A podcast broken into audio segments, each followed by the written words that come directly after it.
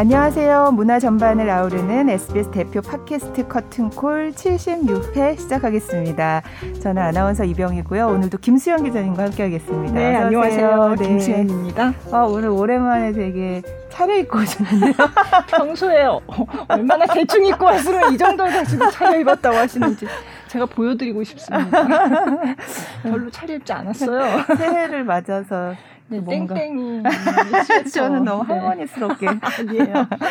자, 오늘 커튼콜의 주인공을 먼저 소개해드리겠습니다. 자, 오늘 주인공은 클래식 유튜브 채널 또모 운영진인 백승주 대표님, 네. 그리고 황혜은 이사님, 그리고 또 이 또모 채널이 이제 매니지먼트 사업을 이제 시작해서 하면서 이제 1호 아티스트로, 네. 와, 클래식 색소포니스트 브랜든 최 씨를 소개합니다. 어서 오세요. 네, 반갑습니다. 네. 먼저 자기 소개를 그냥 차례대로 이렇게 돌아가면서 앉은 순서대로. 네. 네, 여러분 반갑습니다. 저는 클래식 색소포니스트 브랜든 최라고 합니다. 또모 운영을 맡고 있는 백승준 대표입니다. 네. 네, 안녕하세요. 또모 황예은입니다. 네. 반갑습니다. 네. 사실 작년에 1년, 아직 1년까지는 안 됐는데 거의 작년 상반기에 네, 또모 백승준 대표님, 그리고 그 당시에는 팀장님이었는데 네. 보니까 이사님이 되셨더라고요. 그동안에. 네, 황예은 이사님. 네. 우와. 네. 네. 아직 학생이신데. 그렇죠. 네. 대표도 네. 되고 이사도 되고. 네, 이미 그때 나오실 때 대표였어요. 그러셨구나. 네. 그동안에 굉장히 많은 발전을 이루신 것 같아서 전에 나오셨을 때도 클래식계의 구글이 되고 싶다. 이렇게 말씀을 하셨어요. 네. 타이틀이 그렇게 나왔더라고요. 네, 네. 아니 그렇게 말씀을 하셔서 저희가 그런 거지 없는 얘기를 하진 않습니다. 네. 네. 충분히 그럴 자격이 있다고. 네. 그리고 그래서 이제 또모를 계속 그 뒤에도 이제 관심을 가지고 봐왔는데 브랜든 최님을 이제 매니지먼트 사업을 시작하면서 1호 아티스트로 영입을 하고 굉장히 활발하게 활동을 하고 계시고 사업 영역도 지금 뭐 굉장히 많이 넓히신 것 같더라고요. 그래서 모셨습니다. 왜 이렇게 내가 말이 길지? 감사합니다. 네. 먼저 어떤 쪽부터 얘기를 들을까요? 사실 또모에 대해서도 네. 저는 이렇게 학생분들이 네. 이렇게 깜짝 놀랐어요. 너무 멋진 것 같아요. 이뤄낸 성과들도 대단하시고. 그때 또모가 원래 무슨 뜻인지도 말씀을 해주셨는데 다시 한번 얘기해 주세요. 네. 저희가 법인 전환하면서 좀 뜻을 만들어봤는데 네. 아직 대외비밀 같아요. 저희가 원래 이제 처음 시작할 때는 또라이 모임으로 시작했다가 그런 거군요. 네. 네. 근데 이제 저희가 조금 생각보다 커져서 또래 모임으로 명칭이 또래 모임도 좋은 것 같아요. 네. 근데 그것도 법인명은 그 토우가 견인하다, 약간 이끌다라는 뜻이더라고요. 또 그래서 갑자기 그런 그래서 네. 이제 또 MO를 네. 뮤직 오브 오리진해서 이제 뭔가 음악의 본질을 이끌다. 그런 뜻으로 바뀌었습니다. 근데 진짜요? 외국인한테 물어보니까 문장이 좀 이상하다고 해서. 네, 어쨌든 그렇습니다. 네. 근데 법인으로 바뀌었다고 해서 꼭 그 처음에 또라이 모임을 바꿔야 돼요? 또라이 모임이라고 냈으면 법인 설립 허가가 안 나왔을까요? 그걸 잘 모르겠어요.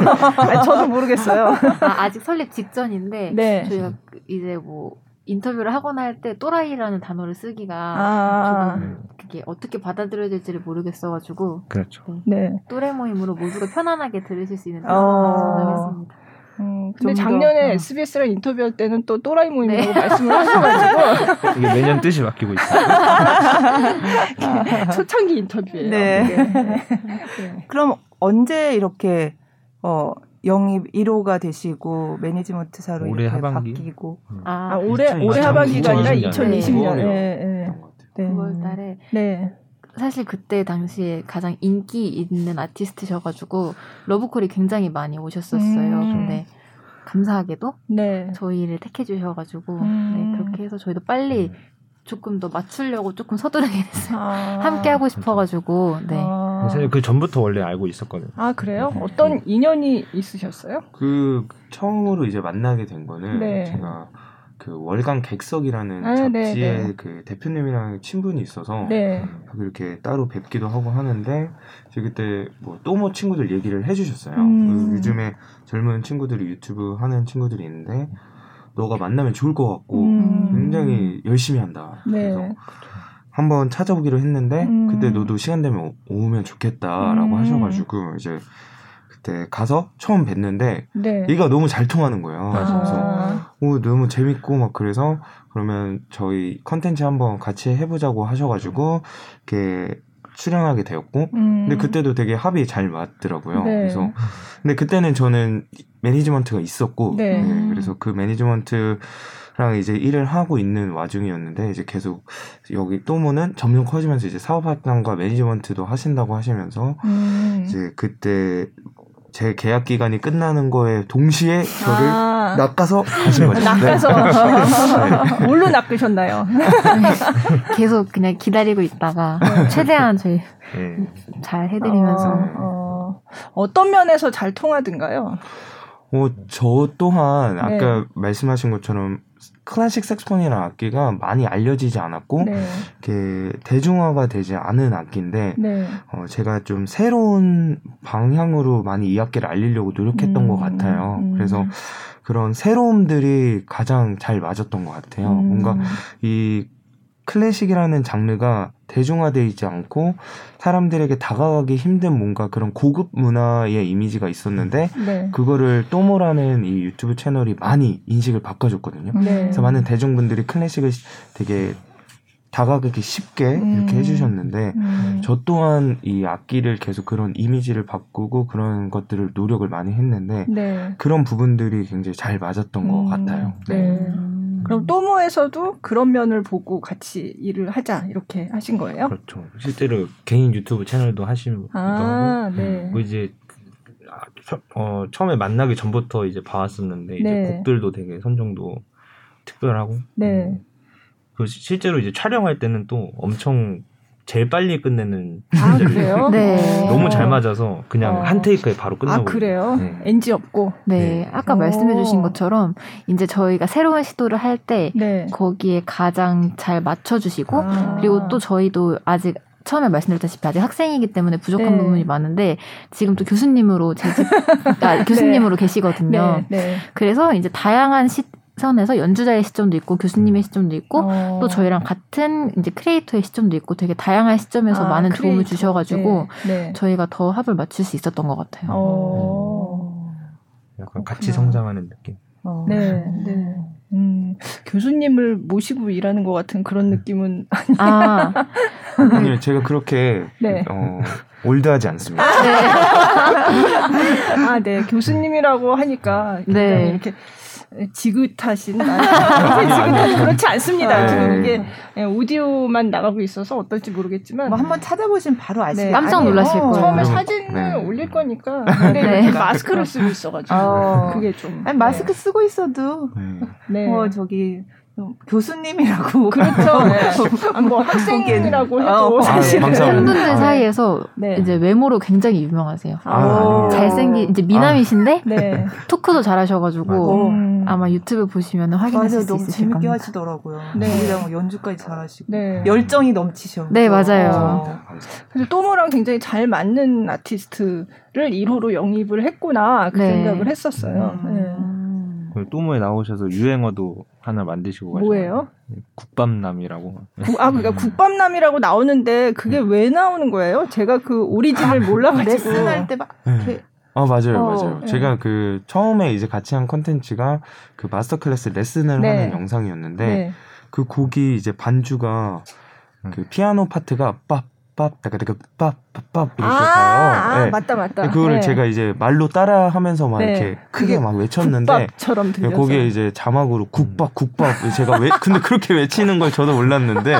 그래서 사람들이, 네, 많은 분들이 이제 국밥남이다. 이렇게 돼가지고. 네.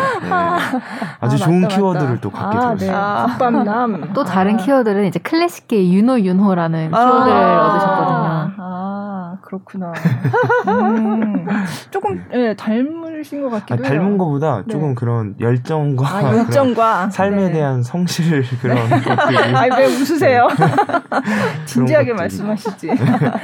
네. 다른 연주자들도 또모에 나와가지고 별명이 생긴 경우가 있지 않나요? 네, 그렇죠. 네. 생각나는 거 있으면 잘 만드시나 봐요. 시시킨, 디미트리 시시킨은 이제 시키니 형이 네.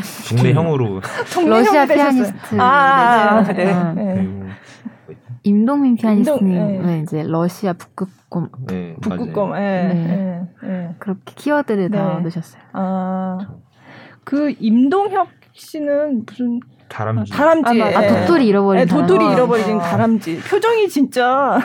그러고 보니까 맞네 이런 생각이. 근데 이건 저희가 달아드린 건 아니고 원래부터 유튜브 내에서 원래 팬분들 사이에서 네. 나왔던 말인 것 같아요. 유튜브에 그렇구나. 어떤 분이 연주 영상에 댓글로 달아주셔서 네. 그래서 저희도 그걸 잽싸게 사용했습니다. 그러니까 자막이 너무 재치 있고 재밌어요. 네. 아니 네. 제목도 되게 잘 뽑으시는 것 같더라고요. 맞아요. 사실 제목 따는 게 되게 맞아요. 힘든 일인데 맞아요. 어떻게 이렇게 재밌게 제목을 딱 관심 있게 뽑으시지 너무 신기했었어요. 맞아요. 어제 올라간 영상이 있는데 네. 그 예고생들이라고 지금 또모에서 네. 저 그거 처음 하는 건 봤는데 있거든요. 그 뒤에 거는 못 봤는데 새로 올라왔어요. 어제 올라왔어요. 근데 그것도 저도 보고 놀랐는데 네. 제가 요즘 되게 즐겨 보고 있는 드라마가 이제 펜트하우스라는 SBS 네. 펜트하우스 제일 핫하죠 지금. 네, 근데 네. 사실 이제 예고생들 얘기잖아요. 그 그렇죠. 안에서 근데 맞아요. 바로 제목으로 딱 펜트하우스. 맞아요, 맞아요. 나 그거 저기 썸네일은 봤다. 맞아. 네. 저도 봤어요. 그러니까 네. 저도 그거 보고 역시 다르다. 펜트하우스에서는 청아 예고인 거죠. 네. 청아 예고 그렇죠. 네. 어제 올라간 친구들은 서울 예고. 네. 네. 청아 예고 아니고 마치 청아 예고가 진짜 있는 것처럼. 네, 맞아요. 그러니까 굉장히 요즘 어떤 그런 트렌드에도 민감하고 네, 트렌드를 금방 수용하기도 하고 또 트렌드를 만들기도 하고 네, 맞아요. 그런 것 같아요. 네. 작년에 출연했을 때랑 비교해서 지금은 뭐가 제일 많이 달라졌나요? 이사님이 되신 거? 너무 많은 일이 있었는데 네, 좀 가장 대표적으로는 저희가 이제 연주자님과 함께하게 되는 거, 브랜든 최님과 함께하게 되는 게 가장 네. 큰 것 같고요. 네. 그리고는 저희가 1년 더, 한 살 더 나이를 먹은 거? 뭐가 그렇게 크게 다른지는 네. 네. 너무 많은 일이 있었어가지고. 네. 그 저번에 취시킨 연주회 전이었던 것 같은데. 네, 맞아요. 성공리에 잘 네, 끝내고. 그 얘기 들었어요. 너무 잘 됐다고. 또 또마우스 만드셨잖아요. 맞아요. 맞아요. 가장 큰 일. 맞아요. 근데 그 설계를 브랜드님이 도와주셨어요. 맞아요, 맞아요. 설계를 하셨어요. 그러니까 저희가 이제 어떤 식으로 이제 하면 좋겠다 네. 이렇게 의견을 주신 거예요? 저도 이제 스튜디오를 네. 이제 유학 마치고 왔을 때. 네. 직접 제가 이제 목수분이랑 만들어본 경험들이 있어요. 그래요? 그래서 네. 저도 지금 그런 스튜디오들을 하고 있고 해서 네. 이제 하신다고 했을 때 네. 계약하시기 전에 네. 가서 같이 한번 보고 또 그리고 이제 이 구조나 이런 거 이렇게 하시면 좋겠다고 이제 도움을 드렸었죠. 저희가 지금 네, 또모하우스가 저희 스튜디오 겸 사무실로 지금 사용되는 공간이 있거든요. 네. 저희가 진짜 되게 많은 공간을 알아보러 다녔는데 계약 전에 네. 이제 브랜든 최님이랑 같이 가가지고 공간을 보여드리면서 여기를 계약을 할까요 말까요 여쭤보고 네 그리고 저희가 지금 공간 설계를 대표님이 직접 하셨거든요.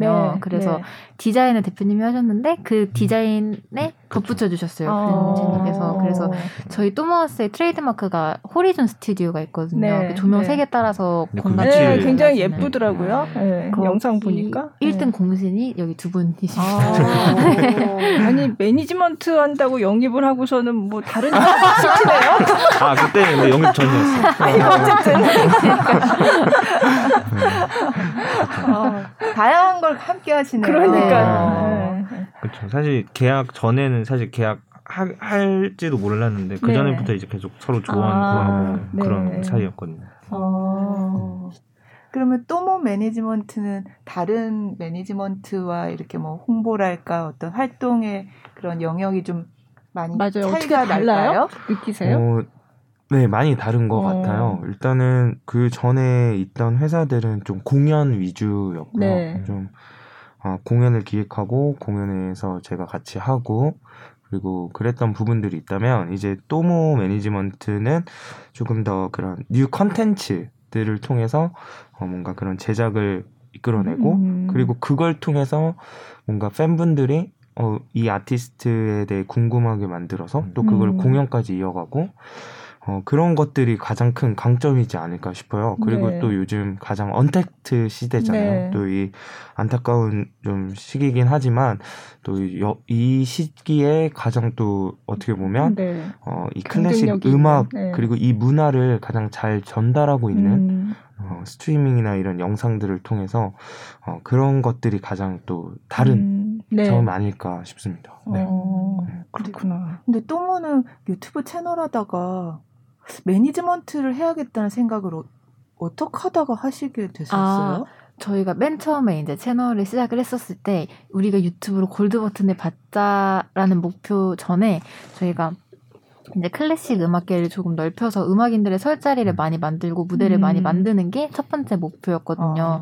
그래서 이제 어떻게 할지 방법을 생각을 해보다가 유튜브가 굉장히 잘 돼서 이쪽으로 조금 집중을 하고 그 유튜브를 통해서 많은 연주자분들, 대중들에게 알리고 그리고 이제 클래식 시장을 넓히고 그리고 더 나아가서 저희가 이걸 조금 효과적으로 할 수 있는 게 뭘까 고민을 하다가 이제 매니지먼트도 시작을 하게 되고 또 앱 개발도 지금 하고 있거든요. 어떤 앱이요? 클래식 전문 포털 사이트를 이제 저희가 이번 달 말에 런칭을 하는데 네. 그래서 좀 항상 이제 그 미션에 대한 생각이 있어서 다양하게 넓히고 있는 것 같아요.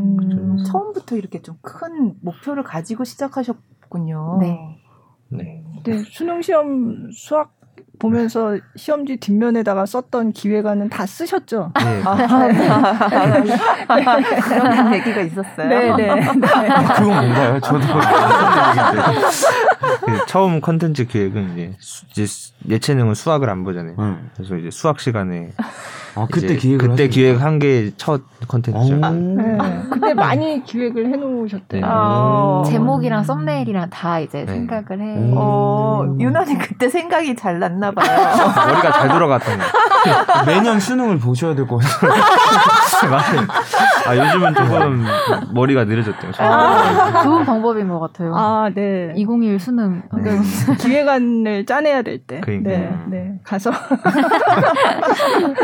갑자기 수능 얘기가 나왔는데 대입 그 지도를 많이 하셨다면서요? 예. 네. 그러고 있습니다. 저는 색소폰도 대학 음대에서 전공생을 많이 뽑는다는 걸 몰랐어요. 그렇죠. 네. 많이들 네. 모르세요. 근데 우리나라에 뭐 다들 가장 높게 생각하는 서울대에서도 매년 수시로 이렇게 네. 한 명씩 뽑고 있고요. 네, 그리고 한국예술종합학교에서는 매년 2명씩 뽑고 있고요. 또 뭐 여대, 뭐 숙명여대, 네, 뭐 네. 이화여대, 그 음대에서 성신여대, 네. 뭐 많은 대학에서 다 이제 클래식 색소폰 전공으로 이렇게 뽑고 있습니다. 네. 갑자기 대입 컨설팅. 네.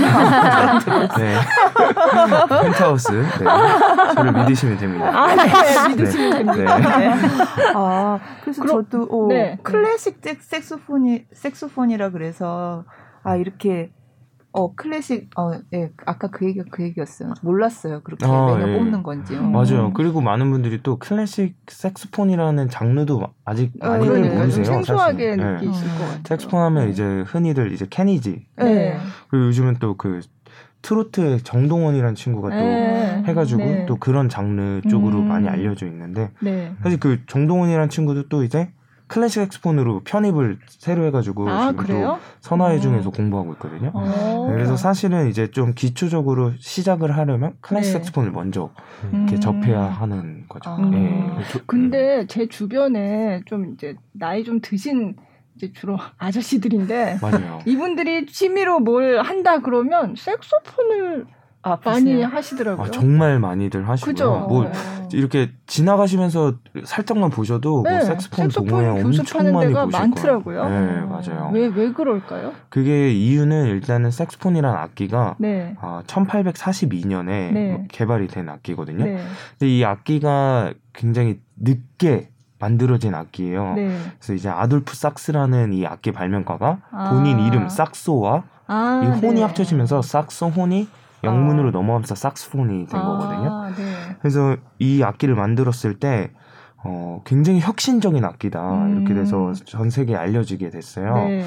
근데 이 악기가 이제 가장 늦게 만들어졌다 보니 입문하기가 굉장히 쉬운 거예요. 아. 그래서 소리를 내는 방법이나 네. 그리고 음악을 이렇게 음을 내는 것들이 너무나 쉽기 때문에 아. 처음에 시작하는 사람들한테 네. 네. 그렇기 때문에 많은 분들이 좀만 해도 되잖아. 이렇게 해서 입문을 쉽게 하시고 그리고 또 여기에 발맞춰 많은 이제 회사들이 반죽이라든가 그리고 뭐 많은 장비들을 그 아마추어층들에게 많이 맞춰 놓은 거예요. 그래서 악보를 심지어 못 보셔도 그냥 그 반주기 따라서 불기만 하면 그래요? 멋있게 연주를 할 수가 있어요. 네, 그러다 보니까 아마추어 제 주변에도 많아요.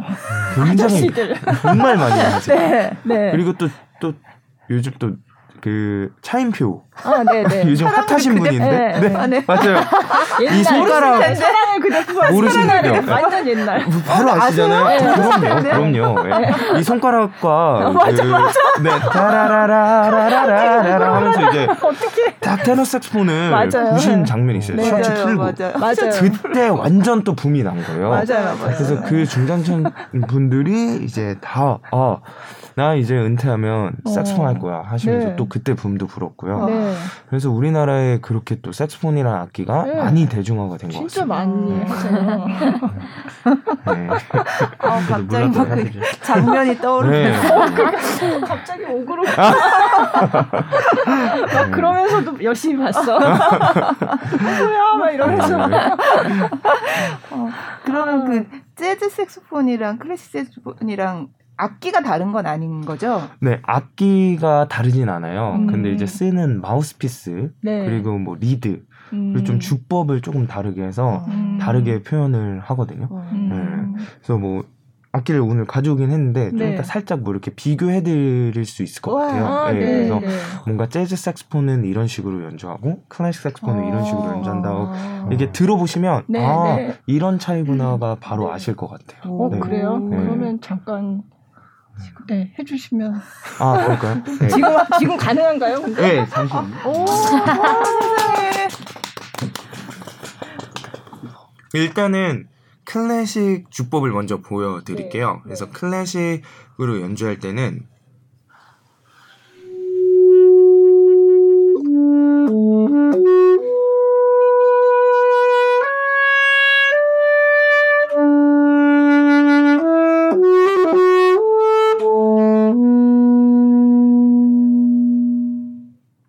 이런 식으로 이렇게 좀 부드러운 톤이 난다면 이제 좀 재즈로 할 때는 이제 주법도 좀 풀고 불어요.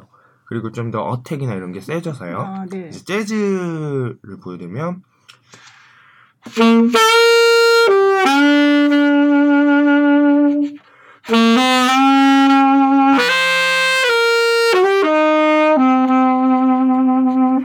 뭐 이런 식으로 조금 더 다르죠. 좀 차이가 있죠. 네. 이렇습니다.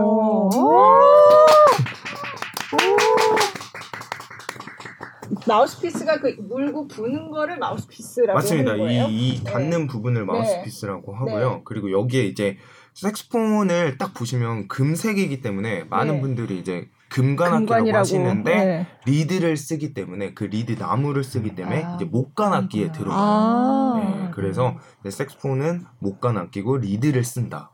마우스피스에 이렇게 리드를 껴서 그래서 소리가 나는 원리는 이 브리딩 호흡을 쓰면서 리드가 떨리면서 이제 소리가 나게 되는 거죠. 그렇습니다.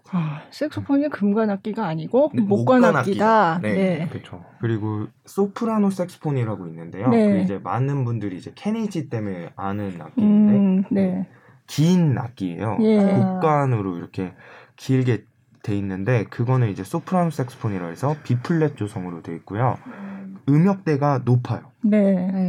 그리고 제가 지금 방금 연주한 악기는 알토 색스폰이라 그래서 또 E 플랫 조성으로 돼 있어서 조금 더 낮은 음역대를 담당하고요. 그다음 또 아래 테너 색스폰, 바리톤 색스폰 이렇게 있어요. 그래서 뭐 보시면 오케스트라 안에도 기본 사성부로 구성이 돼서 바이올린, 비올라, 첼로, 베이스 이렇게 나눠져 있고 뭐 성악도 이렇게 합창 같은 데 보시면 소프라노, 알토, 테너, 바리톤 나눠져 있잖아요. 그런 것처럼 색스폰도 이렇게 여러 음역대로 나눠져 있습니다. 근데 연주하시는 거 보니까 악기 막 이거 저거 놔두고 이것도 불었다가 저것도 불었다가 막 하시던데 원래 그렇게 여러 개 두고 막 음역을 왔다 갔다 해야 되면 그렇게 하는 거예요? 그거는 이제 곡에 따라서 좀 다른데요. 네, 만약에 좀 곡 자체에서 그런 색소폰의 다양한 한 거를 보여주려고 작곡가가 그렇게 원했으면 또 이렇게 번갈아 가면서 쓰고요. 네, 그리고 보통 클래식 뭐 전공을 한다. 그리고 네. 뭐 아까 말씀하신 뭐 입시나 그리고 그런 것들은 이제 다 거의 다 알토 색소폰으로 연주를 많이 해요. 그래서 주력으로는 이제 알토 색소폰을 많이 사용하고, 네, 그리고 이제 나머지 조금씩 다르게 뭐 가끔 소프라노나 테너, 바리톤 이렇게 나눠져 있어요. 네. 그 클래식 기법으로 할 때는 이렇게 다 클래식 같고, 재즈로 할 때는 딱 바로 차인표 씨가 떠오르는 이렇게 그죠? 뭔가 흔적거리는 느낌이 좀 이렇게 있는 네, 기법이네요. 네, 정확하게 캐치하셨어요. 네, 귀가 좋으신. 네. 아, 네. 지금 잠깐 들려주셨지만 사실 그 음반도 내시고 연주 활동 많이 하시니까 한번 기존에 연주하셨던 음원을 들어보면 좋을 것 같아요. 네. 네. 그러면 이번에 제가 또모 매니지먼트에 들어가고 이제 발매한 음반이에요. 네. 얼마 전에 나왔는데 드리밍이라는 앨범입니다. 네. 그래서 제가 아까 또 언급을 했었지만 좀 클래식 색소폰이 많이 알려지기를 제가 굉장히 원했었어요. 네. 제가 공부를 마치고 왔을 때도 뭐 심지어 지휘자분들도 네. 색소폰이 뭐 콘첼토가 있냐, 뭐 클래식에 색소폰이라는 장르가 있냐라고 하신 분들도 많아서 제가 이 악기를 알리기 위해서 많은 노력을 했었어요. 그래서 네. 아직도 그 꿈을 가지고 있고 그래서 그 의미를 담아서 드리밍이라는 앨범을 냈어요. 그래서 네. 그 앨범에 수록된 곡들은 이제 아까 말씀드린 국밥, 저를 국밥남으로 만들고 있는 곡이죠. 네. 네. 로버트 몰리넬리의 탱고 클럽 이라는 곡이 있고요. 네. 그리고 페드로 이투랄데의 차르다라는 곡이 있습니다. 네. 그리고 알렉산더 글라즈노브의 샹투드 미니스트렐이라는 곡이 있어요. 사실 이 곡은 또 첼로가 원곡인데요. 색소폰으로 이렇게 그런 질감들을 표현해서 발매한 곡입니다. 네. 네. 네. 뭐부터 들을까요? 우선 우리 또모가 저를 국밥으로 만들어준 국밥 남송 탱고 클럽 들려드리도록 하겠습니다. 네. 네.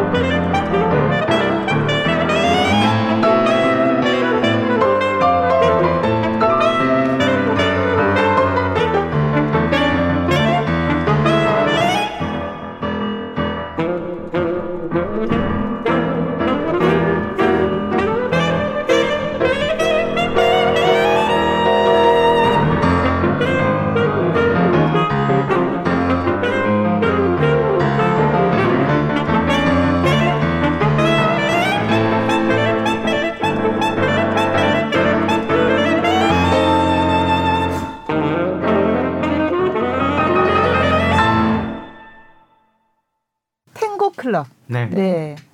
국밥나무로 만들었던 네, 바로 그거. 국밥국밥. 아, 좋아요. 국밥국밥 네. 하면서 열정적으로 외치시던 그 모습이 네. 떠오릅니다. 아, 감사합니다. 근데 아. 그러면은 클래식 색소폰을 어떻게 시작하게 맞아요. 되신 거예요? 제가 고등학교 다닐 때 이제 처음에 입학을 하게 됐는데 입학식 때 그 윈드 오케스트라가 연주를 해주는 거예요. 그래서 그 모습을 보고 악기를 배울 수 있구나라는 걸 알게 돼서 이제 악기를 배우고 싶어서 처음에 갔는데 그때 악기를 쫙 보여주셨어요. 근데 색소폰이 금색이잖아요. 그래서 번쩍번쩍. 일단 그게 가장 끌렸던 것 같아요. 네, 그래서 네. 그리고 저도 좀 색소폰이라는 악기가 아까 또 언급이 되시는 차인표 씨 때문에 차인표 네, 씨가 굉장히 중요하네요. 네, 중요한 역할을 네. 했고요. 또 케니지라는 또 아티스트를 그렇죠. 좀 좋아하고 네. 있어서 네. 색소폰을 배워야겠다라는 그냥 단순한 생각으로 이제 시작했는데 네. 이 악기를 하고 처음으로 이제 연주를 하게 된 거예요. 근데 그때 뭔가 그 무대에서의 매력에 흠뻑 빠져가지고 아 이거 안 하면 안 되겠다. 이거 무조건 해야겠다라고 하고 이제 시작을 하게 됐는데 부모님께서 너무 크게 반대하셔가지고 쉽지 않았죠. 네, 전공을 하기까지는 좀 쉽지 않았던 것 같아요. 해야겠다 마음 먹은 게 고등학교 네 고등학교 때였고 고등학교 2학년. 비교적 늦은 네, 시기에 네. 맞아요. 왜 반대하셨냐면 공부를 너무 잘하셨거든요. 아 그래요? 공부를 너무 잘하셔서 그 이유를 궁금해하실 것 같으셔서 하셨는지 네. 그렇구나. 그 반대를 어떻게 뚫고 전공을 하게 되셨어요? 되게 너무 큰 반대를 하셔서 네. 조금 이 악기로 할 수 있는 것들을 이제 찾기 시작했고요. 그리고 가장 제가 했던 행동 중 컸던 건 이제 시험을 보잖아요. 네. 그때 이제 우리 대표님은 이제 컨텐츠를 개발하셨는데 저는 그냥 자버렸어요. 어머. 네. 그래가지고 그때 내신을 아예 다 이제 몰살시킨 거죠. 네. 그렇게 해서 그래요? 네. 이미 이제 내신을 한번 그렇게 망하면 네. 우리나라는 좀 그런 게 있잖아요. 네. 그래서 이제 가가지고 부모님한테 이제 말씀을 드렸죠. 이미 내신은 이제 망했다. 네, 시험 이번에 이렇게 했고 이거 안 하면 진짜 죽을 것 같다라고 말씀드렸죠. 그랬더니 이제 아버님께서 죽을 때까지 할 자신이 있냐라고 물어보시는 거예요. 그래서 진짜 죽을 때까지 하겠다. 그랬더니 바로 악기를 사주시더라고요. 와, 이런 사연이 네, 좀 힘겹게. 네. 그러니까 저는 아까 윈드 오케스트라를 봤다 그러고 악기를 시작했다 그래서 그럼 그때 외국에서 학교를 다니셨나라고 생각을 했는데 그게 아니고 한국의 고등학교를 다니면서 그 한국의 그 고등학교에 그럼 일반 고등학교를 다니신 거죠? 네. 그래서 그 입시 그런 경쟁 속에서 악기를 하게 됐고 그래서 이 악기를 하기 위해서 너무 큰 반대를 하셔가지고 담임 선생님도 그래서 이제 회에 나가게 됐죠. 그렇구나. 그렇게까지 좋으셨나 봐요. 그니까요. 그때는 그 생각밖에 안 나는 거예요. 그 연주했을 때 그런 소름 돋았던 그런 거랑 네. 이 악기 생각밖에 안 나더라고요. 공부를 싫어했던 건 아니었거든요. 네. 그 당시. 근데 전 공부를 아예 놓고 싶을 정도로. 그래서 혼자 막 새벽 2시, 3시까지 그 오케스트라실에서 혼자 매일 연습했던 것 같아요.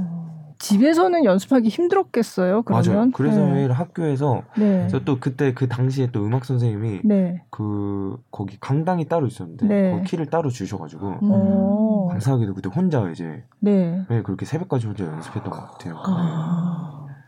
그렇구나. 그러면 대학을 해외에 가서 이제 음악을 전공하시게 된 거군요. 그렇게 돼서 이제 미국이란 나라에 가서 이제 그때도 조금 거의 맨 땅에 헤딩하다시피 갔었어요. 근데 이제 갔는데 아는 사람도 없고 그러니까 혼자 이제 정보를 막 그때 감사하게도 인터넷이라는 게 이제 그래서 찾아봐서 그 교수님들한테 직접 이메일을 보내고 찾아봐서 처음 만나게 된 이제 제 선생님 제임스 번트라는 교수님이신데 네. 또 되게 저를 이쁘게 봐주신 것 같아요. 그래서 그때부터 이제 인연이 돼서 네. 그래서 쭉 공부를 하게 되었고 그래서 그 교수님께서도 이제 제가 처음 왔을 때 그런 되게 뭐 악기적인 이런 거보다 네. 저의 삶에 대해서 많이 터치를 해주시더라고요. 그래서 네가 앞으로 어떻게 걸어가야 하고 음악가라는 이 직업을 어떻게 네가 살아갈 것인지 이런 거에 대해 얘기를 해주시고 그리고 뭐 음악적인 부분 말고도 이제 처음 만나는데 학교를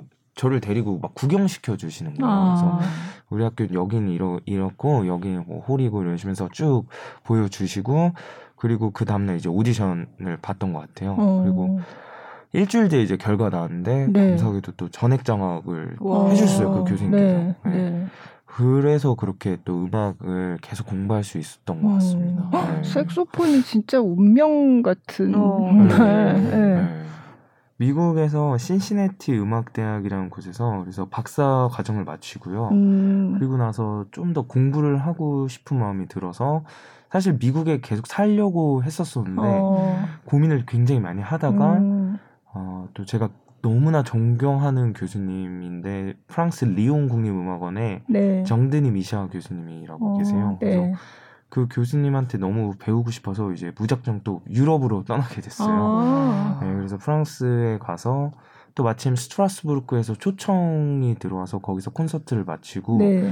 그때 이제 그 미샤 선생님을 만나서 이런저런 얘기를 나누고 그래서 한번 또 배워보고 싶은 마음이 들어서 스페인에 아카데미를 하셔서 스페인도 가셨어요? 네, 혼자 스페인에 네. 가서 네. 한 2주 동안 거기서 그 교수님한테 배워보고 네. 그러고 나서 이제 결정을 해서 프랑스 리옹에 가서 오디션을 다시 봐서 프랑스 리옹 국립음악원에서 최고 연주자 과정 네. 네, 공부를 마치고 그리고 한국에 귀국하게 됐습니다.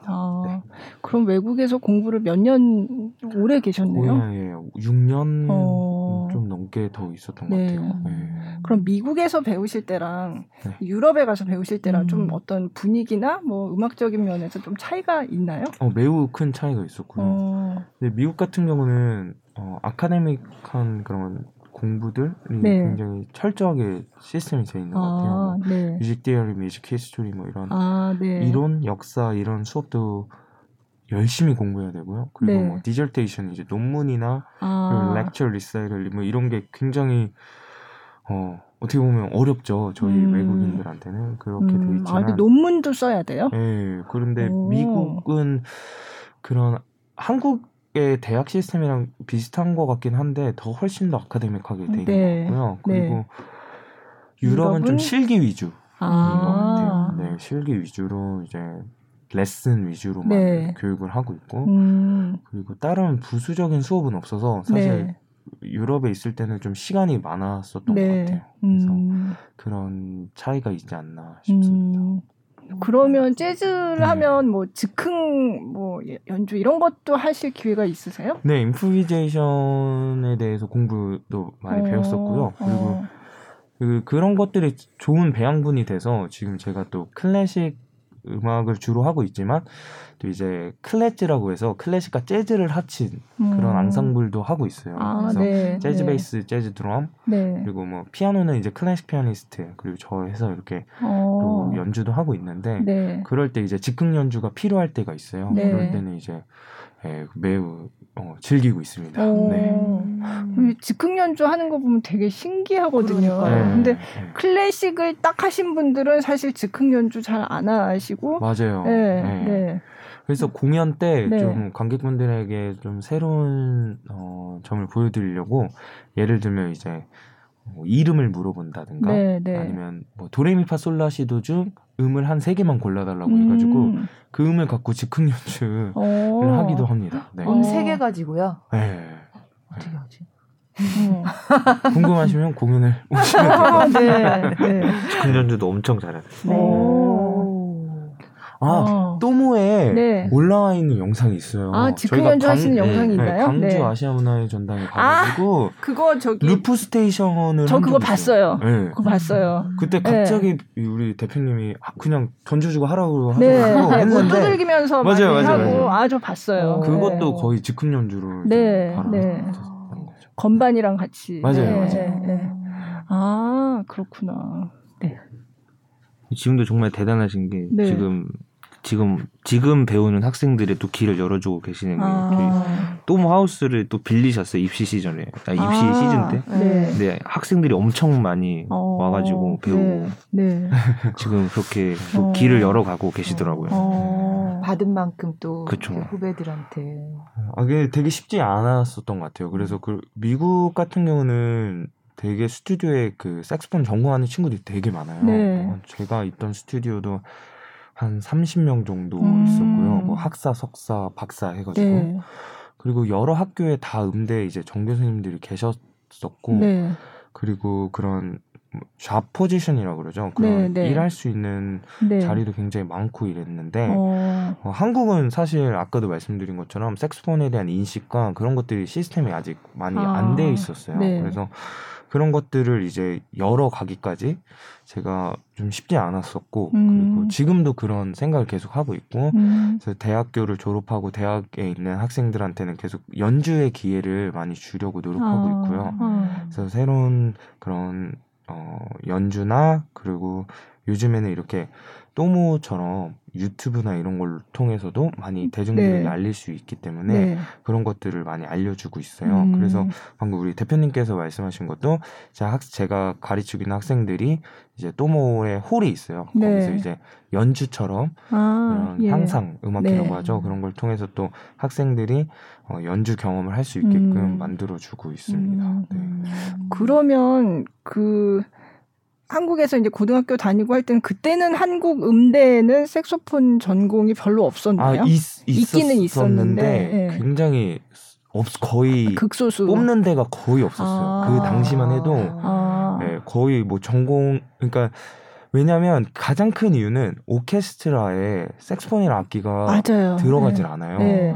그 이유는 이제 뭐 베토벤이나 모차르트가 네. 이 악기를 모르고 돌아가셨기 때문에 그렇죠. 네. 그래서 악보를 쓰실 때 이제 이 악기를 몰랐으니까 안 쓰셨던 네. 거고 뭐 알고 있었던 뭐 모리스 라벨이나 베를리오즈, 네. 뭐 느비시 이런 분들은 이제 오케스트레이션에 넣어주셨는데 색소폰 악기를 그렇기 때문에 조금 많은 작곡가분들 곡에 색소폰이 안 들어가니까 대학에서도 교육할 때 이 악기가 이렇게 소수적으로 나오는데 전공이 있어야 되겠어? 라는 생각을 했던 것 같아요. 근데 네. 이제 그러면서 이제 조금씩 생기고 저도 이제 찾아가서 교수님들한테 우리 이 악기가 이런 역할을 하고 전공이 있어야 되고 네. 중요합니다라고 이렇게 많이 찾아다니면서 네. 조금씩 전공이 생기고 네, 그랬던 것 같아요. 네.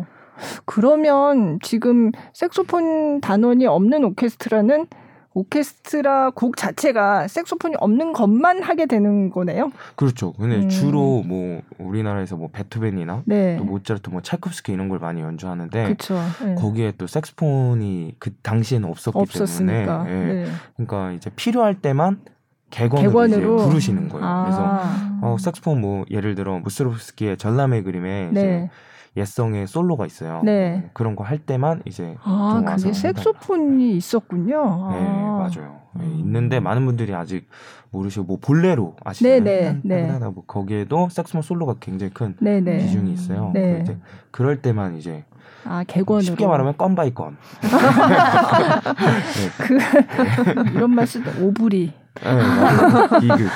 네, 그렇구나. 네. 근데 그러면 뭐 베토벤이나 모차르트는 몰랐으니까 그렇지만 비교적 최근에 현대 작곡가들은 또 많이 쓰겠네요. 네, 굉장히 네. 많이 쓰고 있고요. 네. 또 색소폰이라는 악기가 늦게 개발된 만큼 여러 가지 기술들이 있어요. 뭐 하모닉스, 뭐 밴딩부터 뭐 글리산도도 굉장히 쉽게 되고, 그러니까 목관 악기에서 할 수 있는 모든 기술은 다. 되는 것 같아요. 그렇기 때문에 이제 현대곡, 네. 컨템포러리 뮤직에서는 굉장히 사랑받고 있는 악기입니다. 네. 네. 근데 처음에 시작하셨을 때 그냥 색소폰은 멋있다 하지만 클래식 색소폰에 대해서는 별로 잘 알려지지 않았고 그랬는데 네. 생각하면 차인표 재즈 약간 이런 그렇죠. 건데 네. 어떻게 클래식 쪽으로 가실 그런 생각을 하신 네. 거예요? 너무 좋은 질문인데요. 그 당시에 또 저랑 가장 친했던 친구가 그 콘트라베이스를 전공을 했었어요. 네. 또 그 친구의 또 가족분이 네. 서울시향의 베이스 수석이셨고 그래서 이제 가장 친한 친구가 옆에 있으니까 많이 네. 물어봤던 것 같아요. 그래서 내가 이 악기 할 건데 되게 정보 좀 없니? 이러면서 이제 네. 그래서 그 친구가 또 그분 그 가족분한테 물어보고 그래서 조금씩 이렇게 정보를 제가 취합했던 것 같아요. 네, 네. 네. 그렇게 해서 이제 알게 됐어요. 아, 그렇구나. 네. 마침 또 그런 친구가 있어서 그러니까. 다행이에요. 그 친구가 가장 저를 음악하라고 꼬셨던 친구예요. 네. 혹시 누구인데요? 아, 유명하진 않은 친구라서 네. 동식이인데 이름이 네, 동식아 네. 잘 듣고 있지? 네. 네. 그 친구분한테 감사를 해야 되겠네요. 또모에서도 네. 네. 네. 재밌네요. 네. 그렇게 어떻게 보면 굉장히 반항을 해가면서 시험도 빠지고 그렇게 네. 내 성적을 망쳐가면서 그거 어떻게 진짜 대단한 결심이 아니면 할 수 없는. 아닙니다. 네. 이번 화의 헤드라인이 될 것 같아요. 네. 이번 에피소드가. 네. 국밥남을 넘어서서. 네. 시험도 안 가고. 부모님을 설득하는 방법으로. 네. 근데 진짜 생각만 해도 어떻게 그렇게 할 수 있었을까. 그만큼 색소폰에 대한 열망이 대단했다는 거잖아요. 네. 지금도 저는 너무나 재밌고요. 악기를 연습하고 이렇게 연주하고 네. 학생들에게 가르쳐주고 이런 게. 네. 이 악기가 너무 좋은 것 같아요. 네, 지금 어떤 하고 점이 그렇게 좋으세요? 여러 가지인데 네. 우선은 그 계속 제가 공부할 수 있는 거 이제 그게 되게 좋은 것 같아요. 그러니까 악기라는 게 사실 해도 끝이 없는 것 같고요. 연습이란 것도 해도 끝이 없는 것 같아요. 그래서 계속 아직도 하나씩 알아가고 그리고 배워가고 있다고 저도 생각하고 학생들 가르치고 있지만 그러면서도 제가 또 많이 배우는 것들이 있고요. 그리고 또 가장 큰 건 이제 연주자로서 무대 위에서 쓸 때인 것 같아요. 무대 위에서 제가 이 악기를 통해서 하고자 하는 얘기를 연주를 하고 그걸 통해서 또 관객분들이 감동을 받고 힐링을 받으실 때 그게 가장 또 큰 것 같아요. 네. 그 또모랑 이제 컨텐츠를 많이 만드셨는데 뭐 할 때 제일 재밌으셨어요? 같이 한 거 중에? 되게 여러 가지로 재밌었던 네. 게 많았는데 우선은 네. 이제 레슨 했던 거, 네. 네, 그리고 나서 이제 또 많은 분들이 이 클래식 색소폰을 알아주시고 네. 또 댓글에도 많이 와, 그 색소폰이 이렇구나, 색소폰이 네. 이런 음색이 있어, 네. 이런 것들을 보면서 이렇게 또 많은 분들이 알아가시겠구나도 있었고 또 제가 캐논 판타지라는 앨범을 발매했었어요. 네. 그때 이제 또 우리 대표님께서 뮤비를 이렇게 멋지게 촬영해 주셨어요. 그때 이제 네.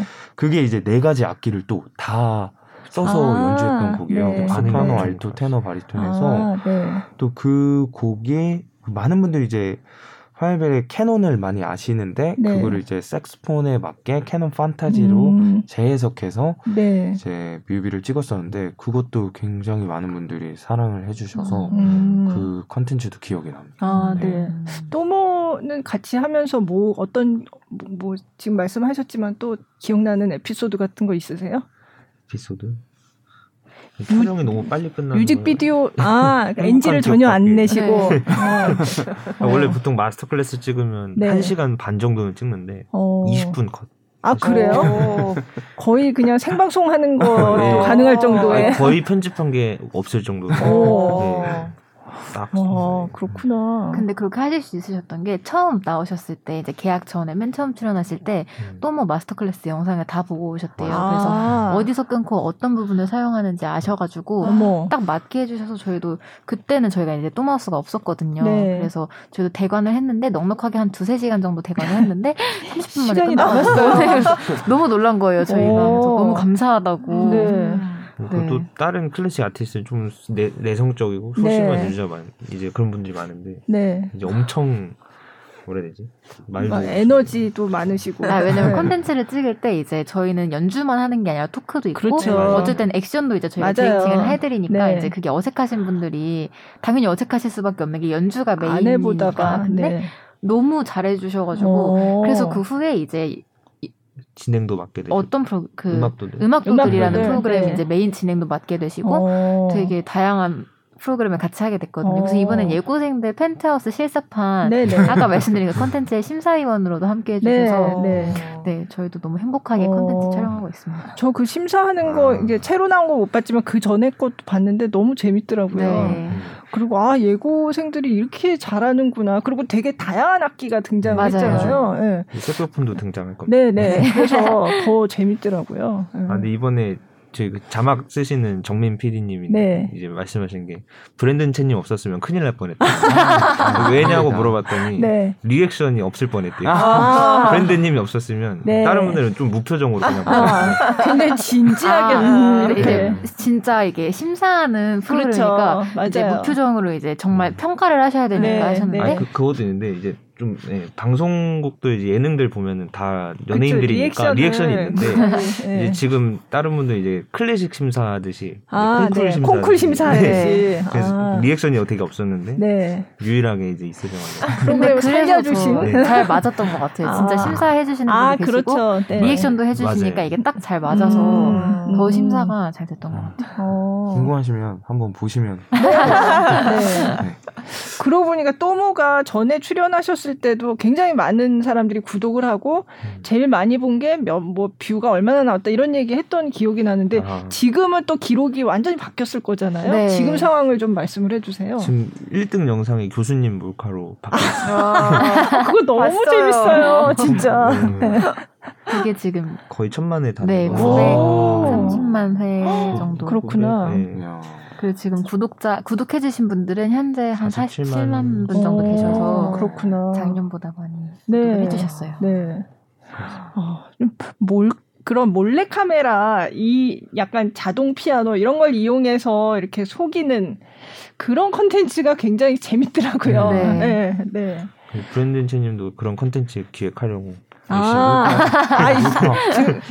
지금 미리 너무 데뷔가 뭐만 하면 이거 몰래카메라 아니야? 기대하고 있겠습니다. 아주 잘 짜서 속이셔야 될 것 같아요. 아, 네. 네. 다 아시면 재미가 없잖아요. 자동 색소폰은 없죠. 그러니까 피아노가 자동이 있으니까 굉장히 여러 방면으로 콘텐츠가 나오더라고요. 네. 그렇죠. 그때 누구였더라? 신창용 씨 나왔을 네. 때 그 후배랑 이거 빨리 치는 거 하는 네. 그것도 너무 재밌었고요. 찐 구독자시네요. 네. 네. 네. 아니 저 심심하면 가서 그리고 저는 이제 초창기에 취재를 했어서 맞아요. 그때 이제 막 광화문에 연습실 맞아요. 빌려가지고 거기서 찍고 뭐 그리고 없었어요. 예, 네. 치킨 시켜서 먹고 막 그러다가 막 그런 것도 보고 했기 때문에 네. 저희 또모 역사에 함께 그러니까요. 네, 제가 산 증인이라고. 그러니까요. 2019년도에 찾아온. 네. 네. 좋은 인연이네요. 네. 근데 될 때마다 저희가 더 이게 성장하는 것 같아서 네. 팟캐스트에서 좋은 영향력을 받고 가는 것 같아요. 저희가. 아니 저희 굉장히 발전하시는 모습을 보면서 저도 괜히 이렇게 난 옛날부터 알았어. 이런 거 있잖아요. 그쵸. 너는 이제 알았니? 네, 그래서 저도 되게 기분이 좋아요. 네. 근데 많이 바빠지셨겠어요. 그동안 그만큼 성장한 만큼. 올해가 네. 진짜 바빠. 2020년도 제일 바빴던. 근데 다행히 이제 일을 즐겨 하고 좋아해서 네. 네, 별 탈 없이 잘할 수 있었던 것 같아요. 학교 생활도 이렇게 잘 굴러가나요?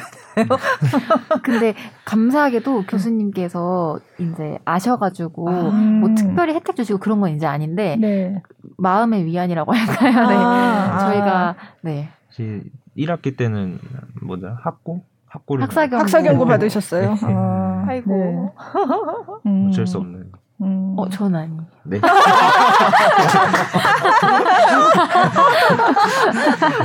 왜 같이 끌고 들어가냐? 일하는 걸 보면은 진짜 막 새벽까지 일을 하시더라고요. 새벽 4시, 5시까지 그냥 밤을 새서 일을 하시고 그리고 사무실에 주무시고 막 이러시더라고요. 아 그래요? 그러니까 침실을 따로 만들었어요. 아 그래요? 그러니까 학고가 나올 수밖에 없다 싶어요. 뭐 투자도 받으시고 뭐 그랬다고 제가 들은 것 같은데요. 투자는 아직 안 받았는데 저희가 이번에 문화체육관광부 산하기관 예술경영지원센터에서 투자 유치 대회를 했는데 거기서 우수상을 받아서 발표를 직접 받았어요. 네, 그래서 네, 우수상을 받았는데 투자 연결은 아직. 아, 이제 네. 가능성이 이제 네. 보이기 시작했다. 와. 네. 발표는 항상 이 이사님을 시키시더라고요. 제가 처음에 그게 2019년이라고 네. 하셨잖아요. 맨 처음에 전화를 이제 전화번호를 알아가지고 전화를 드렸어요. 그랬더니 대표님한테 전화를 드렸더니 인터뷰는 저희 팀장님하고 말씀을 하셔야 되는데요. 그러면서 팀장님 전화번호를 또 따로 가르쳐 주더라고요. 네. 똑 부러지게 말씀을 설명 잘해 주시니까. 네. 아, 포지션이 잘 나뉜 것 같아요. 네. 그래서 그때 인터뷰할 때도 그런 얘기를 했었어요. 그래서 대표님은 굉장히 아이디어가 많고 네. 아주 정말 남들이 생각 못하는 그런 거를 막 이렇게 내놓는데 그걸 이렇게 조직화하고 딱 이렇게 그리고 누구한테 이걸 설명을 한다든지 이런 거는 또 이사님이 잘하신다고. 제가 설명을 되게 못합니다. 네. 근데 그러면 두 분은 어떻게 소통을 하세요? 설명 못하는데. 아, 그러니까 되게 특출나신 거예요. 저희도 그게 정말 신기한 거. 제가 말한 거를 번역을 해주실 때도 있어요. 네. 아, 근데 되게 신기했던 게 이제 그. 브랜든 최님께서 이해를 하시더라고요. 그래서 제가 깜짝 놀랐어요. 근데 그렇구나. 제가 딱 설명을 드리려고 하는데 저 대표님한테 들어서 이해했다고 하셔가지고 어머 이해를 어떻게 했지? 직원들이 이해를 못할 때가 많아요. 그래서. 왜냐면은 이제 편집이 보통 새벽에 이루어지다 보니까 그렇죠. 근데 또 대표를 맡고 있으니까 이게 경영이랑 편집을 동시에 해야 되는 거예요. 그러다 보니까 하루가 너무 길고 수면이 항상 부족한 상태니까 그래서 더 이제 가끔 그냥 툭툭 나오는 대로 얘기를 막 하는데 그 아이디어가 너무 많아서 이제 키워드로 전달을 하게 되는 이제 이런 경우가 있어가지고 이제 팀원들이 조금 이제 헷갈리실 때가 있는데 그거를 잘 이해를 하시더라고요. 네, 너무 감사했어요. 그렇구나. 대표님이 편집을 다 직접 하시는 거예요? 저랑 이제 그 정민 PD님이랑 자막하시는 분이라 아니 이분도 대입 준비할 시간에 영상을 배웠어요. 재수생 시절에 대단한 분이에요. 진짜. 그러니까 그렇게 또 대단하게 잘 이끌고 계시는 거겠죠. 저희가 그 작년 2020년 중순에 이제 퀴리님을 한 분 더 채용을 해서 지금 같이 한 분 더 등장하신 거 봤어요. 계신데 그래도 아직까지 거의 편집을 다 하셔가지고 항상 반수면 상태로. 지금도 요즘은 일단 들었습니다. 아니 근데 지금도 약간 피곤해 보이네. 어제 몇 시간 주무셨어요? 일찍 잤는데. 어제 영상 올리는 날이었거든요. 영상 올리면 일찍 자는 날. 이번에 또 폭설이 있었잖아요. 그래서 차를 그냥 사무실에 주차하고 4일 동안 사무실에서 눈 때문에 못 나갔어요. 자면서 편집하고. 네. 그래서 제가 언제 한번 사무실에 가서 그럼 여기서 자면 어디서 씻어요? 이랬더니 근처 목욕탕이 있다고 자주 가신다고 하시더라고요. 그렇구나. 진짜 대단한. 그냥 이제 또 경영도 하셔야 되고 채널이 많이 커졌으니까 편집하시는 분을 따로 두실 생각은 안 하세요? 지금 이제 거의 인수인계가 끝나고 요즘은 손 많이 떼고 잘 하고 있어요. 음원을 한번 더 들어보면 맞을 것 같아요. 아까 그 캐논 캐논 변주곡 그걸 들으면 좋겠어요. 그 뮤직비디오가 잘 찍혀가지고. 이게 들으시고 좋으면 나중에 뮤직비디오도 찾아보시기 바랍니다. 네. 이번에 들으실 곡은 작곡가 오은철 님이 편곡하신 캐논 판타지 들어보겠습니다.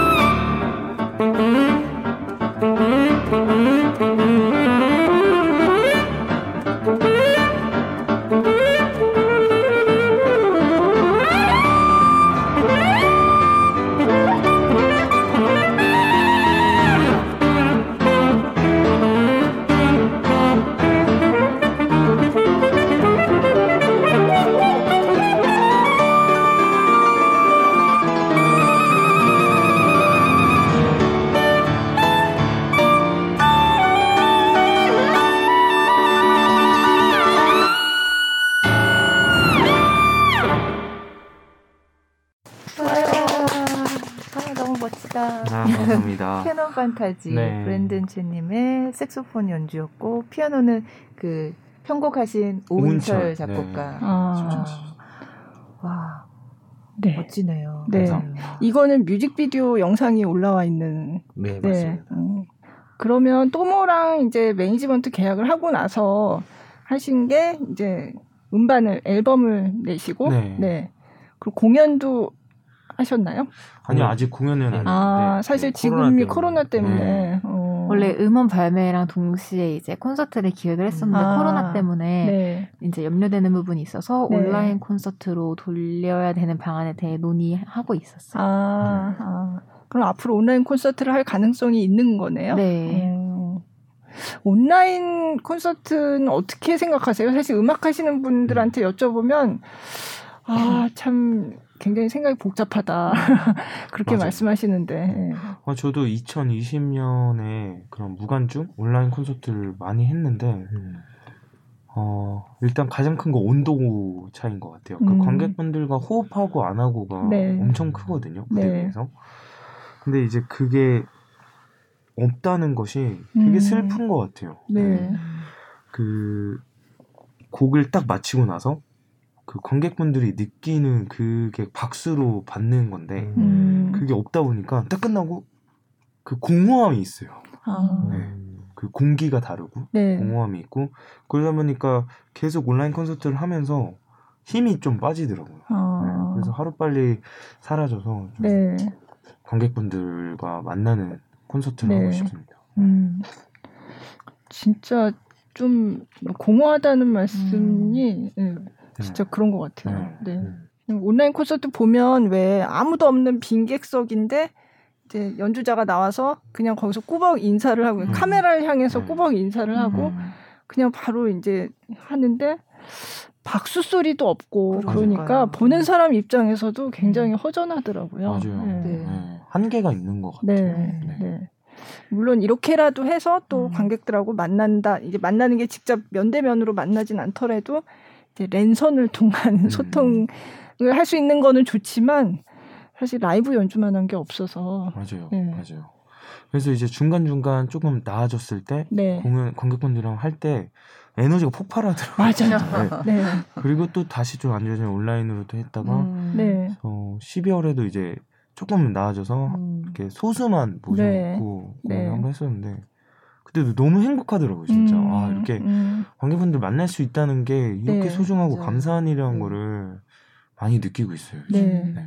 그게 관객 입장에서도 그게 그러니까. 느껴져요. 네. 그냥 예전에 아무 어려움 없이 공연을 가서 볼 수 있었을 때는 그냥 공연 뭐 잘 봤다 그냥 그거였다면 그 감정이 훨씬 더 극대화돼서 맞아요.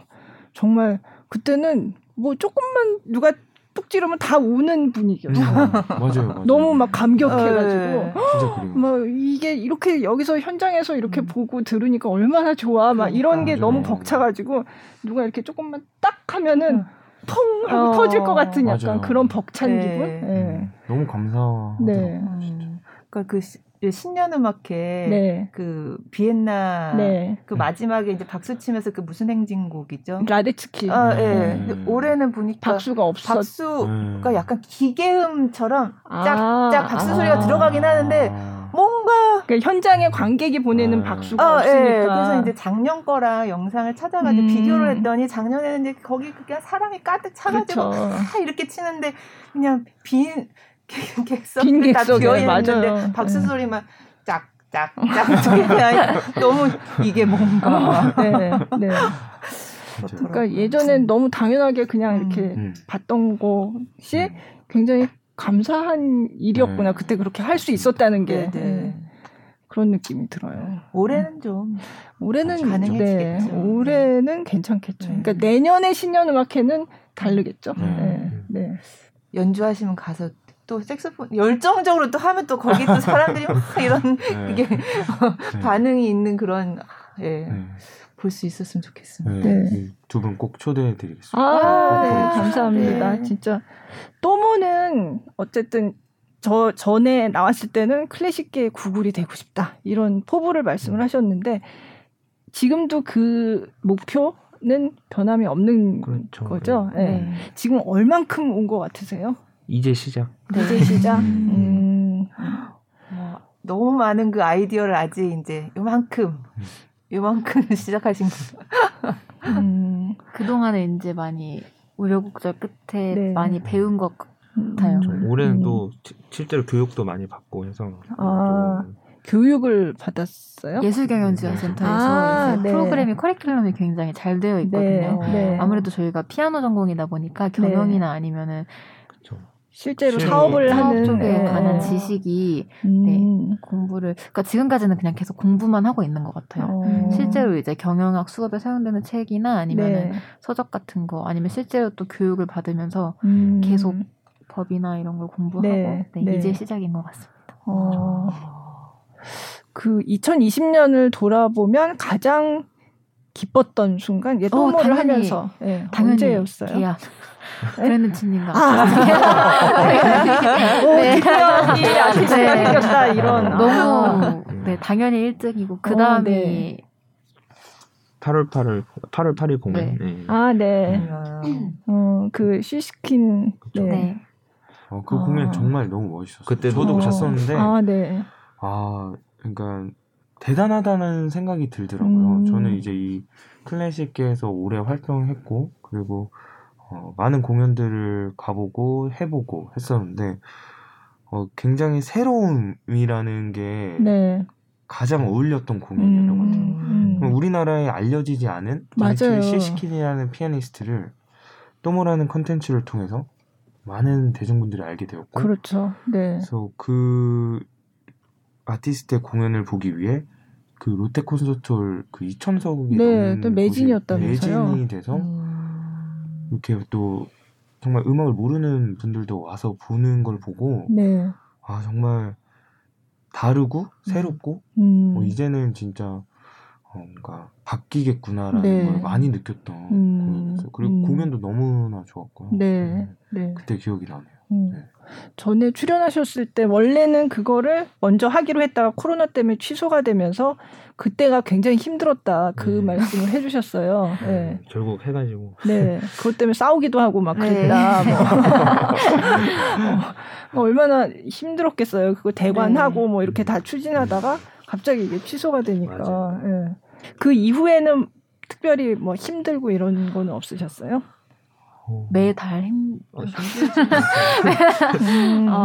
근데 저희가 새로운 걸 많이 하다 보니까 네. 당연히 생기는 힘듦이어서 저희가 처음 난관에 봉착하고 그리고 처음 걷는 길이라서 겪는 어려움 외에는 크게 이제 그때 8월 8일 공연처럼 네. 그런 어려움은 없었던 것 같아요. 그때 이제 입국 절차도 달라져서 4월 때랑 네. 굉장히 많은 고생을 했었거든요. 그래서 정말 각 국 대사관이나 아니면 네. 뭐 비자 발급부터 이제 네. 어려움이 있었었는데 다행히 잘 마무리가 돼서 그 뒤에는 이제 있었던 어려움들도 행복했던 것 같아요. 그때 비하면은 네, 네, 이 정도 어려움은 그래도 감사하다 이제 네.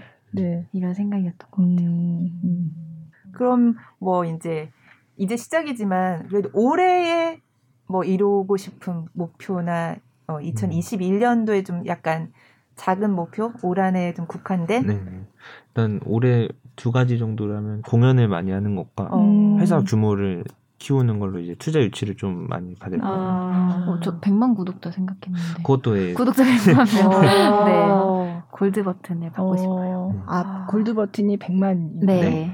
실버는 10만이에요. 네. 아, 그렇구나. 실버만 돼도 참 좋고 실버만 돼도 정말 네. 혹시 해외에서도 많이 보나요?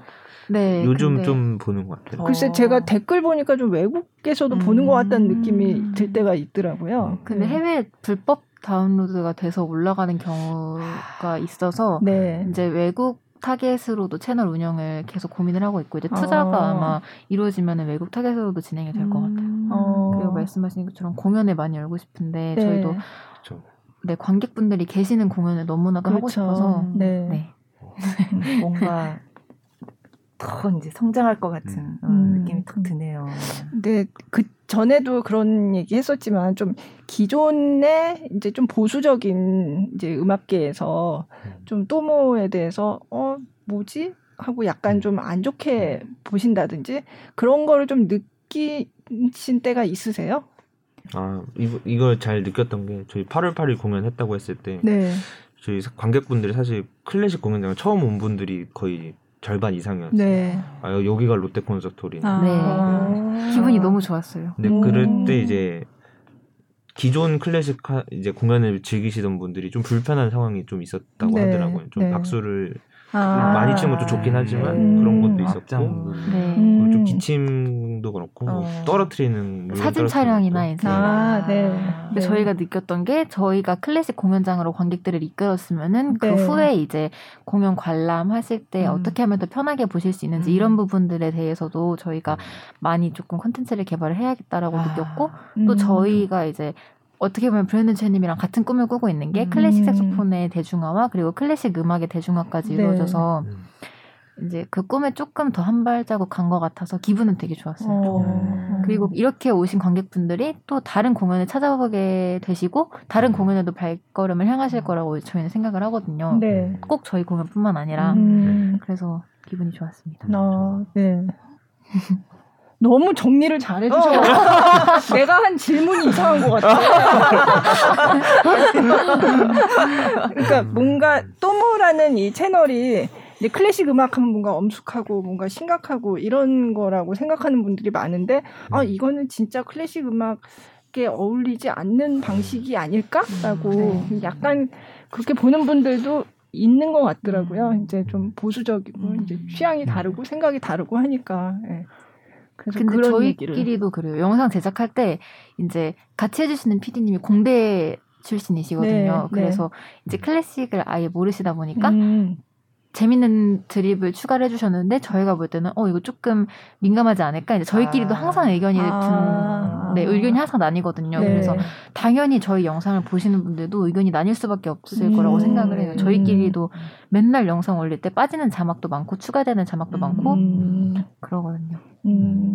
그런 논의를 통해서 뭔가 이렇게 공감하는 지점을 계속 찾아가는 그런 과정인 것 같아요. 네. 그래서 브랜든 최님도 항상 영상 올라가기 전에 이제 미리 같이 봐주시면서 피드백을 많이 해주시거든요. 그게 정말 큰 저희에게 도움이 돼요. 네. 뭔가 이건 아닌 것 같아라고 생각될 때가 있으세요? 사실 저는 되게 관대한 편인데 이제 저랑 같이 활동하고 있는 연주자분들이나 그다음에 이제 저와의 또 친분으로도 이제 또모에 나오는 분들도 있고 이러시니까 이제 그 연주자분들이 생각하는 그 관점이 방금 말씀하신 대로 보수적인 그런 부분들이 많은 것 같아요. 그래서 그런 분들에 있어서 이거는 조금 이러면 이런 게 방영이 되면 조금 문제가 될 수도 있겠다라든가 아니면 좀 시선이 나뉠 수도 있겠다 이런 부분들을 이제 같이 얘기를 하면서 말씀드리는 것 같아요. 근데 아까 말씀하신 대로 조금 요즘 시대인 만큼 또 많은 분들이 보는 시선이나 시야가 많이 달라지고 있는 것 같아요. 그래서 저희 연주자들도 좀 젊은 연주자분들은 굉장히 이런 새로움에 발맞춰 나아가려고 하는 연주자들도 있고 그 반면에 조금 더 나이가 있으시거나 이런 클래식계에서 오래 활동하신 분들은 또 다른 시선으로 보시는 것 같기도 하고 또 이 클래식 업계에서도 또 다른 시선들이 있는 것 같아요. 근데 이게 또 어떻게 보면 사람마다 이게 좋아하는 취향이 다른 거죠. 그렇죠. 이런 거를 잘 맞춰가면서 이제 가고 있는 거 아닌가 싶습니다. 정말 큰 역할을 연주자로서뿐만이 아니라 아주 잘 영입을 하신 것 같아요.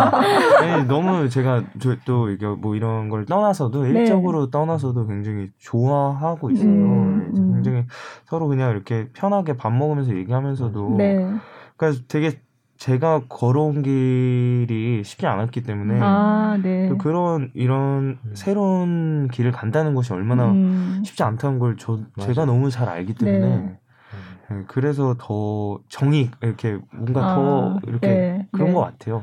사람적으로 인간적으로 이렇게 더 이렇게 일을 하게 되는 것 같아요. 사실 거의 진짜 너무 친형처럼 많이 도와주셔가지고 또 자주 뵈니까 사실 저희가 너무 도움을 많이 받고 있어요. 처음에 매니지먼트 시작하는 게 사실 이제 이 사업이 굉장히 어려운 사업이기도 하잖아요. 네. 근데 이렇게 저희가 시작을 할 수 있었던 게 많이 도와주셔서 거의 브랜든 채님 믿고 시작을 한 거라서 저희도 저희가 많은 영향력을 받고 있는 것 같아요. 공감도 많이 해주시고 제안도 많이 해주시고.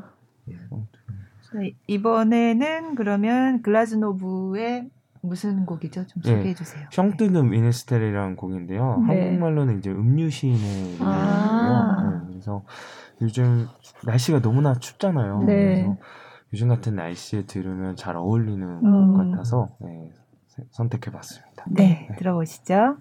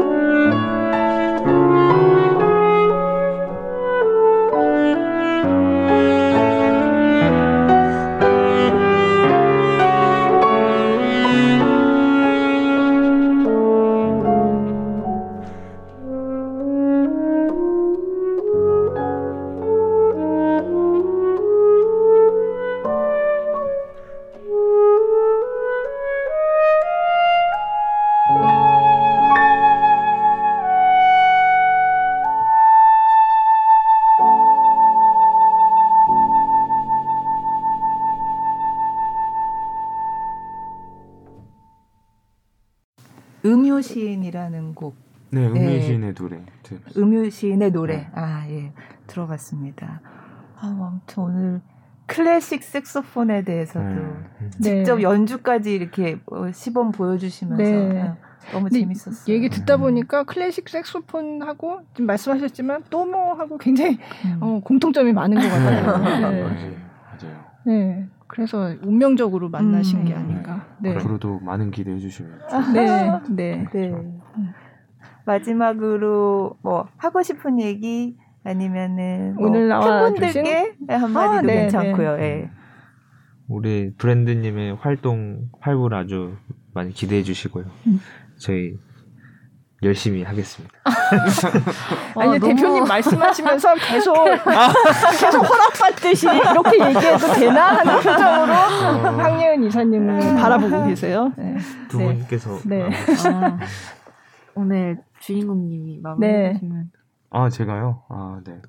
오늘 커튼콜 너무나 즐거운 시간이었고요. 네. 또 이렇게 뜻깊은 이야기들 많이 이렇게 편하게 할 수 있게 해주셔서 너무나 다시 한번 감사드립니다. 그리고 클래식이라는 이 음악이 정말 어떻게 보면 너무 큰 매력을 갖고 있는데 많은 분들이 아직도 접해보시지 못한 분들도 많은 것 같아요. 그래서 이렇게 또모라는 우리 유튜브 채널 회사를 통해서 또 많은 분들이 쉽게 접하시면 좋을 것 같고요. 또 제어의 악기인 또 클래식 색소폰도 많은 분들이 알아주셔서 또 이 매력에 흠뻑 빠지셔서 공연뿐 아니라 음원 그리고 유튜브로도 앞으로 자주 찾아뵙도록 하겠습니다. 네, 다시 한번 초대해 주셔서 감사합니다. 아, 저희는 나와주셔서 너무 네. 감사합니다. 네.